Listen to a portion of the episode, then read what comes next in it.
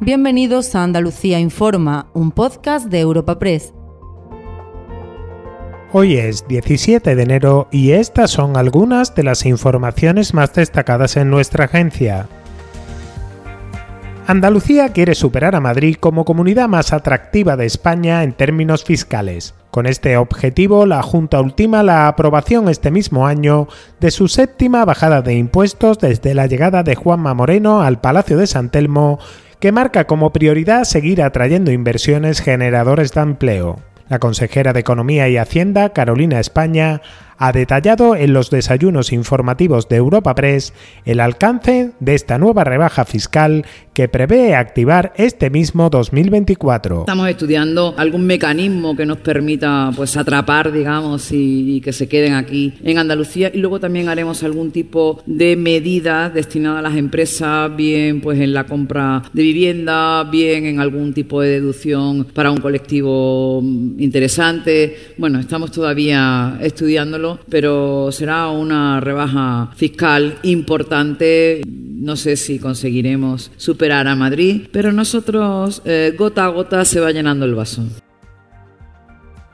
Si algo lastra la situación económica de Andalucía es la sequía. La Junta calcula que el crecimiento del Producto Interior Bruto podría haber sido hasta dos puntos superior al registrado al cierre de 2023 con una mejor situación de los embalses, que siguen por debajo del 20% de su capacidad y con casi mil hectómetros cúbicos menos que hace un año. El presidente Juanma Moreno reúne este jueves a su comité de expertos para analizar una situación que ya califica como crítica y la Junta ya ha recabado en Madrid la colaboración del Estado para activar la llegada de agua en barcos a zonas como la Costa del Sol o el campo de Gibraltar en caso de que sea necesario.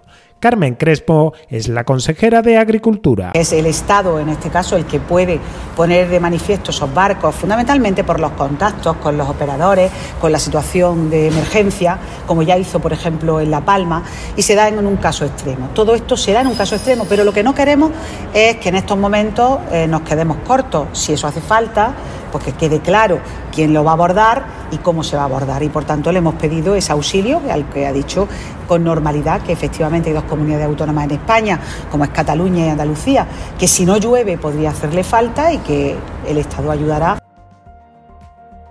Y al cierre, Juan Espadas empieza a desvelar las claves de su anunciada remodelación en la dirección del PSOE andaluz en vísperas de la conferencia política que el partido va a celebrar en La Coruña. La onubense María Márquez, actual secretaria de formación de la Comisión Ejecutiva Federal, dirá adiós este fin de semana a este puesto en Ferraz para asumir mayores responsabilidades en la dirección regional, mientras Espadas ultima la presentación de su gobierno en la sombra para reforzar el marcaje a la labor del Ejecutivo de Juanma Moreno. Márquez recibe el encargo de Espadas con un mensaje de ilusión para el partido. Soy una mujer de partido y yo estoy a disposición de mi partido siempre para lo que se me reclame.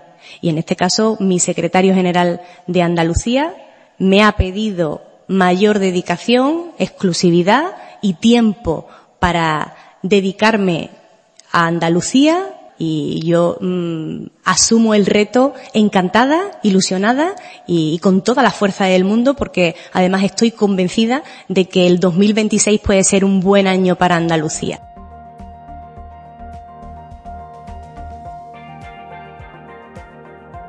Recuerda que puedes encontrar estas y otras muchas noticias en la sección Andalucía en nuestra web europapress.es.